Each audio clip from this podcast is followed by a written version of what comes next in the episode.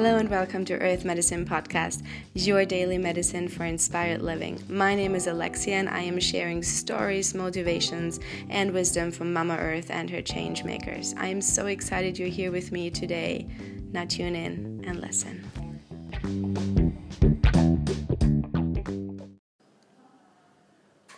Welcome back to another episode of Earth Medicine Podcast. Today I'm really excited to be speaking to a very beautiful and influential woman, Talia Sutra, who I've just met at the yoga um, festival at Wörtersee in the south of Austria. And just taking her backbending class, I got so inspired to just go up to her and talk to her about what she does in her life and how she inspires other people. So welcome, Talia. Thank I'm you. So excited that you're taking your time, even after teaching, to speak to me. And I want to open by just asking, you know, what has brought you to the point of today where you're so much really sharing the the backbending story with other people, and what really is the essence of, of your teaching when it comes to opening the heart? Um, what do you want to share? Um, let's see. So I don't know if there was ever one specific thing that brought me to where I am now. I think it's just one step followed by another step followed by another step, and it wasn't always a straight path. Um, but like I mentioned in the class briefly, I've always loved to backbend. Um, so I did it even when I was just a baby. I think I think my in my family we have pictures of me even sleeping. In, uh, no, really? really, yeah. This is sleeping in like a puppy pose, and my son actually does the same. He's two years old and he likes to sleep That's like this. Great. I think I've seen other kids do that, but I really enjoyed. Um, I guess I found it comfortable from a young age, and then I also uh, really enjoyed doing wheels and camels before I knew what they were and that they were yoga postures. And then my mom uh, discovered yoga when I was about six years old, and she uh, and I practiced together from time to time, and I learned a lot of yoga through her. Um, and I've always had the uh, luck to to be physically active. Uh, later in life, I started to delve into a world of classical ballet, so I mm. definitely got to spend every single, I spent hours a day, eight hours a day wow. at a studio uh, working on my body, you know, mm-hmm. and technique and expression, and I, it was my whole life. Um, and while there is certainly backbending in, in dance, in ballet, it's mm. not it's not for the sake of healing the spine. Um, mm-hmm. It's a lot more of an expressive, artistic, aesthetic choice choreography. So mm-hmm. it's very different. The intention was very different. Mm-hmm. But I still, it was a very much a spiritual experience for me dancing. Mm-hmm. Um, I felt that I was communicating in a way that I couldn't otherwise. While yeah. right now in my life I'm a speaker, I speak to people. When I was young, yeah. I was not a speaker. I communicated through my body. So mm-hmm. movement was like prayer to me, and mm-hmm. I felt very free when I was dancing, and I felt very um, full in my presence, very full in what I was ex- articulating and the story that I was telling. And then if I had to have like just a, a regular conversation or try to talk to someone, I found myself getting a little Um, agitated at how emotional I might get trying to express myself. Uh, and so I always felt at home in my body and in movement. Um, about eleven years ago, when I started committing to a daily yoga practice as an adult, I started to notice that um, my friends and other teachers that I was friends with did not really enjoy uh, going backwards in asana as much as I did, and I started to kind of investigate and, and look at others. And when I started teaching, I definitely started to look at students and what they were doing, and looking at what I was taught to say uh, to students mm-hmm. and seeing if that made sense. And a lot of times I noticed that what teachers were teaching didn't actually make sense when it comes mm-hmm. to backbending postures, and I also noticed that it was very hard to find a teacher who could backbend, to teach backbends. Mm-hmm. And I realized that actually most people were avoiding backbends. Mm-hmm. That is true. Yeah, just you avoiding know? them. And that, and that I really didn't know any teacher mm-hmm. who was an actual backbending uh not master, but practitioner. Mm-hmm. Even you don't don't even have to be a master, but a practitioner. Yeah. Most people I found were avoiding them, and and because they were avoiding them, when they would teach a simple backbend, it was filled with hesitation and fear, and mm-hmm. that what that's what you're passing I to your like students. It still happens now, right? When you offer a backbend, sometimes people just sit down on their heels or they watch, and see what happens in the room. Is there like a way of empowering, or how do you step into this role of a teacher to empower everyone to go there? Because today was the you know third class of the day, and everyone was tired, but everyone was doing it. Mm-hmm. And I felt you in a very you know centered and kind of motherly holding space energy, which was so beautiful. But what do you think? What does it take, or what's the key ingredient to hold space like that for people? Well, I think. Uh... You have to teach what you know. Hmm. Yeah, you know? Of course. So, so um, I would say work. Your you your your as a yoga teacher, it is very much your task to be a student first and foremost, and mm-hmm. to practice mm-hmm. and to learn things. So um, I think if if backbending asanas are something that you have a lot of fear around, just acknowledge that. Mm-hmm. And it's okay to be a teacher and also like not know things and be like, hmm, I don't know. So if someone asks you a question about backbending or you're not sure, it's totally okay to say I'm not sure, but I definitely want to learn more about this. Mm-hmm. Instead of thinking that you have all the answers, but it's actually... Uh, something that you're you have a little uh, block in. So if you're afraid of backbending, it's in your best interest and in your students' best interest that that we try and create understanding around this area, so that if you do try and teach a backbending pose, it doesn't come from a place of fear, because mm-hmm. we don't want to create an exchange of energy that is that is. fear-based mm-hmm. because unfortunately then it teaches our students to respond in the same way to backbending asanas, to mm-hmm. to clench the neck, to clench the throat, to hinge at the lower back, to have pain, but to just think that that's just how it is and that's the end of the story. So the, how to, how do we hold space for students? By knowing what it is that we're offering, and mm-hmm. offering from a genuine place. Mm-hmm. So it's not trying to be something that That it isn't. It's just some. It's something that you have spent time practicing, that you feel confident uh, in offering. I think this is the way to approach it. When it when you really do have a strong practice, it shows in your teaching.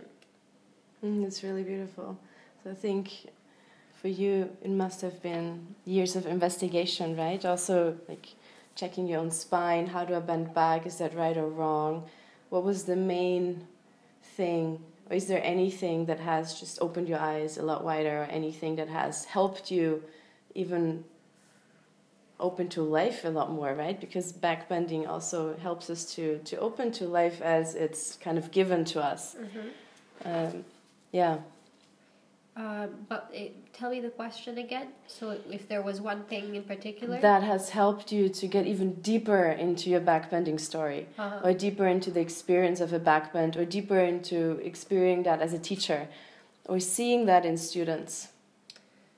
Um, well, it's like I said in the class, I think backbending asanas require a deep connection to our spine. And if you mm-hmm. think of the spine... It's the center of our bodies, um, and yoga teaches us that there is no separation between body, mind, spirit, between our mm-hmm. our, our our body is connected to everything else that that is us, our energy, our our feelings, our thoughts. So everything is connected. Um, when we have a certain sensation, especially because the spine is the middle of the body, it connects to everything. It's clearly very important. So when we're coming into backbending mm-hmm. asanas, we're not only strengthening uh, the the spinal column and the muscles around it, we're also opening the front side, which is really mm-hmm. what most people really fear, is the opening, the expansion, the mm-hmm. stretch in the front side of the body. And we spoke a little bit about this in class, especially what I really focus on, what I really try and bring attention to, is the space between the chin bone and the chest bone. And this little area is often kept closed, not mm-hmm. just in yoga class, but in life. And that that was a part of your question. So mm-hmm. when we're able to find just even physical stretch, a simple physical stretch between the chin bone and the chest bone, mm-hmm. and we're able to feel that, it's mm-hmm. not just physical. So there's nothing in your being that is separated into labels and parts and boxes. So it's not like mm-hmm. my body's here. Beautiful. My body's here, my mind is here, my feelings are here. It's like all one. It's all connected. Mm-hmm. So when we're able to uh, to stretch the throat, there is a lot that can start happening from that if if we're practicing that regularly, if we're practicing it on the daily, if we're strengthening the back of our of our neck, the upper spine, and we're stretching and opening the front of the throat. We spoke a little bit about communication in class. Mm-hmm. The the neck is like a bridge between the animal body, the, the everything below the neck, everything below the collarbones is what I would call the animal body. It does mm-hmm. everything on its own. Your heart is beating on its own. Your lungs are breathing on their own. Your intestines and your stomach, everything is working on its own. You, if you're a woman, you can even have a potential of creating life, and your body is kind of doing it on its own. You're not right, thinking that's a about really crazy thought, eh? Right? You're not thinking about creating um, feet in the fetus. It just happens. Your body does this. Yeah, it's amazing. Yeah. So we have a lot in our body that is uh, not voluntary. That happens mm-hmm. on its own. And if you go above the chin, above the where the our necks and throats sort of Verge into our heads, the head is a completely different thing, and it's kind of like what what I think makes us a little bit more human. It's the, the, the brain, our way of seeing the world, mm-hmm. the way we identify, we create labels, we create identities, we create an ego or multiple egos from which we act from. Mm-hmm. It all gets very, this is where like the human experience happens mm-hmm. of, of um just existential suffering. So the neck is a is a very special place. It mm-hmm. connects us between the animal and the human, and it's a place of communication. Oftentimes, because communication is blocked and stopped, mm-hmm. it uh, it's a place where uh, a lot of shame and guilt lives. Mm-hmm. Things that we wish we could have said but we didn't. Things that we feel Uh, we were punished for or blamed for, mm-hmm. our ideas of how our bodies should be, especially yeah. for women, uh, ideas of how the body should look, should feel, how mm-hmm. I should act in this way, and a lot of just control too, uh, like not being able to let go. Literally, you can see it in asanas, mm-hmm. in back-bending asanas, not being able to let go of, mm-hmm. of holding on to the throat. The the fear that comes into like letting that go is tremendous. And when we do learn that we can support full expression, mm-hmm. not because we're just releasing and dropping our head back, but because we're able to hold it up, mm-hmm. hold it up and allow ourselves to stretch using our own strength. Mm-hmm. So that's kind of incredible, because what I've seen in my students over many years, Uh, because I have some students that I've worked with for like more than eight years now. Wow. So what I'm able to see over time is that people who who came without knowledge of backbending are now, you know, just their whole lives have changed. Not just their camel pose. Their whole lives are are in a different place. They mm-hmm. it's been transformed because of the ability to to support that full expression mm. of of this special area of the throat, the neck, mm-hmm. the chest. And this is what we really focus on, and this is probably it's my beautiful. favorite my favorite um, part of, of any backbending class is really mm. just delving into that and, and and seeing the look on people's faces when they realize that they can. That they can, right. Because they've right. been usually stopped because yeah. they've been told not to yeah. over and over and over again. So it's their look of like mm-hmm. awe and like joy and surprise when they can oh, do it's something. It's such a big joy when yeah. you actually deepen your backbend. Yeah. Mm. I wonder, like, question popped up now, because there's, it seems like, especially for women, there's an epidemic of like thyroid conditions, and even me having suffered from one and had a lot long healing span and story. Do you think that backbending and really supporting yourself and getting, you know, opening up the, the chest and doing this practice on a regular basis is, is the medicine that we are looking for? Because a lot of it for me was really controlling and keeping it down and not speaking it out, and realizing that I can support and open up was really big medicine for me, that allowed me then also to speak out and helped help my healing a lot. Yeah. So what do you think, um, is that something that could support especially women? You know, I think that healing has a lot to do with what we believe in. Mm-hmm. Uh, that's going to be the most important uh, aspect of healing. So if you uh, do not believe that mm. self-healing is possible, uh, yeah. it's not going to necessarily... It's still going to have, I think, backbending will have healing effects on those who come into them with open mind, open heart, and mm-hmm. really try. They will have healing effects. But if it stops, if you make a separation of physical and non-physical, if you think physical is physical and everything else has nothing to do with it, then you are going to be blocking yourself at mm-hmm. some point. So Absolutely. you will strengthen the back of your neck, you will mm-hmm. open and stretch your throat.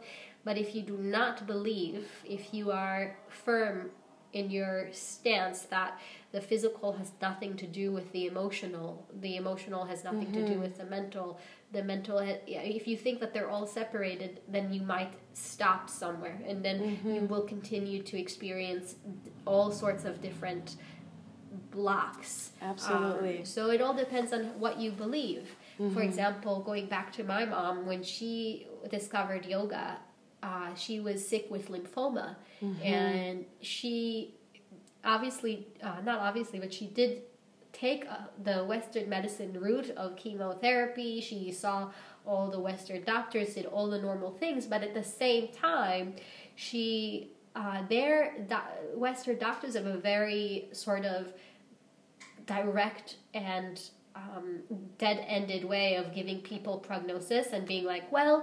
Uh, this is your condition. You have probably, we would assume, a year to live. Okay? So wow. this happens to a lot of people. It happened it to my mom. It happens to a lot of people mm-hmm. where you get a certain prognosis, and because it's coming from a person in a white coat yeah. in a hospital, it seems like this is it. Like, mm-hmm. this is what I have to believe. And we have to be mindful that while it's definitely useful to listen to people of authority and get their opinions, that it's never, never the the last word on anything. Mm-hmm. And I think what I've learned through my mom and what I've learned through yoga practice is that it's our own experience and our own beliefs that are going to matter most when it comes to transforming mm-hmm. our lives mm-hmm. and healing in general. So I believe, and it's I believe and I know really, I know that there is no independent life of the body. It's mm-hmm. not like a body on its own. It's connected mm-hmm. fully, one with everything else. Mm-hmm. So when I heal my body, I am healing deep. I am mm-hmm. healing uh, old emotional wounds. I am healing um, uh, feelings of inadequacy, not feeling enough. I'm healing old conditioning. I'm bringing awareness into my mind. I'm changing the mm-hmm. biochemistry of my body. I'm changing the neural connections in my brain. I'm soothing the nervous system. It's all connected. Mm-hmm. And so I think for to answer your question with thyroid conditions, and I've definitely known a lot of women uh, who have struggled with thyroid conditions, I can't say for sure that a backbending practice done correctly will mm. uh, heal thyroid conditions, but I do believe that if you take the time to uh, practice uh, backbending asanas and deepen your awareness and deepen your acceptance, of course, I think you can begin to find a journey to inner healing regardless mm-hmm. of what you're going through. And I mean, mm-hmm. no one is going to regret doing uh, some yeah. some asanas or postures. I mean, Absolutely. you don't, while it's hard to get on the mat sometimes, I think after you're done doing your mm-hmm. practice, most people are not like, oh, well, I should have done something else. No, we're really happy that mm-hmm. we took the time to practice. And so, of course, I believe one hundred percent that we are our own best healers and we're mm. our own best teachers, and that you can heal anything with uh, with your awareness, with your compassion to yourself, and through study, by actually studying what it what it's it really means. Beautifully said. Yeah. Yeah.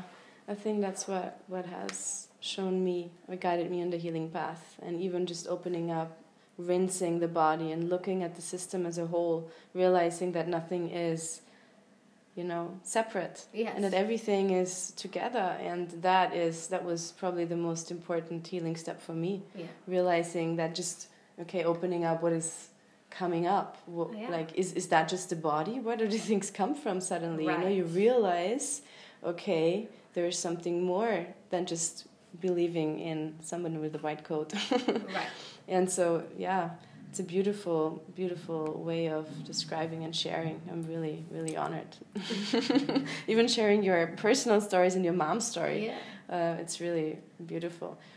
Just because I get truly a lot of women who have thyroid conditions, and they keep asking me if I want to share, you know, my healing path of healing an autoimmune condition, and if it's even possible, because we all get hormones and supposed to take them for the rest of our lives. And my approach was very holistic, and it's really good to hear just different people's opinion on, on how this system works, and how we all just, you know, trying our best to learn more about ourselves. And that really is the healing, to click in back with, with nature, right, with our own nature, because the only thing that keeps us from not being healthy is not being in our full nature.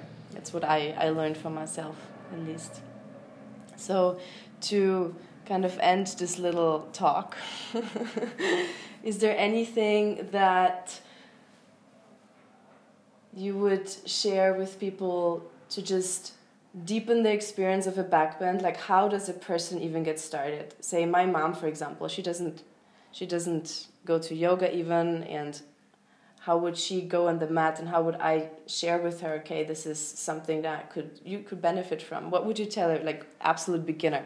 Mm-hmm. In going into this experience? Well, I work with a lot of beginners. I work with yeah. all types of people. So I definitely, I've had students in the past who uh, really were incredibly flexible and just wanted to uh, deepen their their backbending asanas. Mm. And I've I have students who are beginners. Uh, the most important thing is to find a teacher who practices what they teach, to go back to what we spoke about in mm-hmm. the beginning. So it's not always easy finding a teacher who knows how to help you with your backbending. You have to find someone who has committed some time to learn and to practice, and mm-hmm. can do their best and is honest. Like, I find that honesty and sincerity mm-hmm. is an important quality in people. Um, so... For a beginner, what I usually start with is what the way we started the class, moving into wrists, mm-hmm. circling wrists, stretching fingers, mm-hmm. um, taking really taking time to move into the wrists. The arms are an extension of our upper backs, mm-hmm. an extension of the heart, and uh, like we spoke about, there is no separation, so we do a lot with our hands to be mm-hmm. creative, to make meals, to uh, wash, to um, uh, hug someone, to meet someone. There's a lot that happens to communicate with our hands, mm-hmm. and we rarely take the time. Most people do not take the time to really breathe into them, to stretch the wrist joints, to stretch the finger joints. I start there, uh, and then from there I, I usually speak a little bit to beginners about their, the um, mobility of the shoulders and mm-hmm. what they can do. so that they know that they can lift their shoulders up and down, they can protract the shoulders, they can pull the shoulders back. So there's all sorts of simple actions we can do to lift shoulders mm-hmm. up, pull them down, and really reach them in all sorts of directions. Mm-hmm. Um, and then going into cats and cows, so beginning to introduce uh, the uh, tilt of the pelvis mm-hmm. in different directions mm-hmm. and talking about the, the shape uh, in cow pose, where we really get a stretch from the chin bone to the pubic bone. This is essentially a shape that we continue visiting and back bending. Mm-hmm. And beautiful. Yes, and this could even be enough. So if you want to teach your mom a little bit about back bending, this is a great way to start. You show them a little bit about the mobility mm-hmm. of, of the wrists, mobility of the shoulders, a little bit of cats and cows, and maybe even uh, a puppy pose is great with beginners as well. They can place mm-hmm. their forehead on the floor and really just uh, rest there. You could even use blankets or pillows like a bolster and uh, place them uh, underneath the chest and chin to, to if it's challenging. Uh, and then you could even hug the bolster or the pillow, and this way you, this is how I used to sleep mm-hmm. when I was a kid. So you do that. Uh, that can be great for for beginners. Anything that's kind of supported and gentle, mm-hmm. um, using uh, uh, doing a cat pose with the wall like we did in class. Mm-hmm. Uh, those are all great options. Mm, thank you so much. Thank you. It's really empowering, I think, also to hear for people that anyone can do backbends. Yeah. And you start with your fingers and your hands and your wrists and your shoulders. Yeah. Just even learning about your body. Yeah. And yeah, cat-cow as well, right? Most people just do it in class and they don't realize that it's, yeah, it's already a very backbend. You're already doing the work. Yeah, you're doing the work, mm. but it's not just what we do, it's how we do it. Mm-hmm. So absolutely, a lot yeah. of times we get into a thing. And there, I mean, there's very, in a room of like thirty students, I would say probably only two or three are doing a cat-cow with complete attention and mm-hmm. awareness and curiosity. Mm-hmm. A lot of times, there the mind is somewhere else. Is is mm-hmm. or it's either uh, uh, spaced out. It's spaced out somewhere, mm-hmm. or it's uh, focusing on, on some like a thought or something. It's it's not right here in the spine. It's not going into the actual spine. But the mm-hmm. thing that we need to learn is that you can go into your body. You can go into your actual spine mm. and get to know it in a cat-cow. Like it's it's as simple as that. And cat-cows can become super interesting to do if you mm-hmm. really are curious about it, if you're yeah. interested in it, you That's know, really and, true. And it goes back to what you believe. So if you really believe that the body is one with with who you are, with with your with your sense of uh, with your energy, with your mind, if you believe that everything is connected, then you'll begin to notice that how you feel shifts. You know, you feel differently. When you're really paying attention, you're really mm-hmm. present, you start to feel different. So after class or after even just five minutes of moving into wrists and shoulders and and lifting the chin in, in cow pose, you can really, afterwards, it's enough to already have shifted energy tremendously. Mm-hmm. You feel a little more open.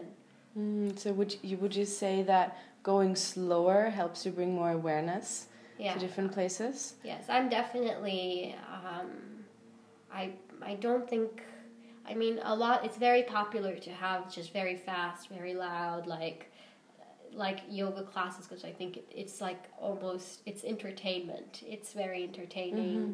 And sometimes it can be a, yeah. something that we're craving too, just yeah. like dancing, you know, mm-hmm. like going wild and dancing. Absolutely. But traditionally, like, and I'm a bit of a traditionalist, I think yoga mm-hmm. asana is is meant to be meditative and um, mm-hmm.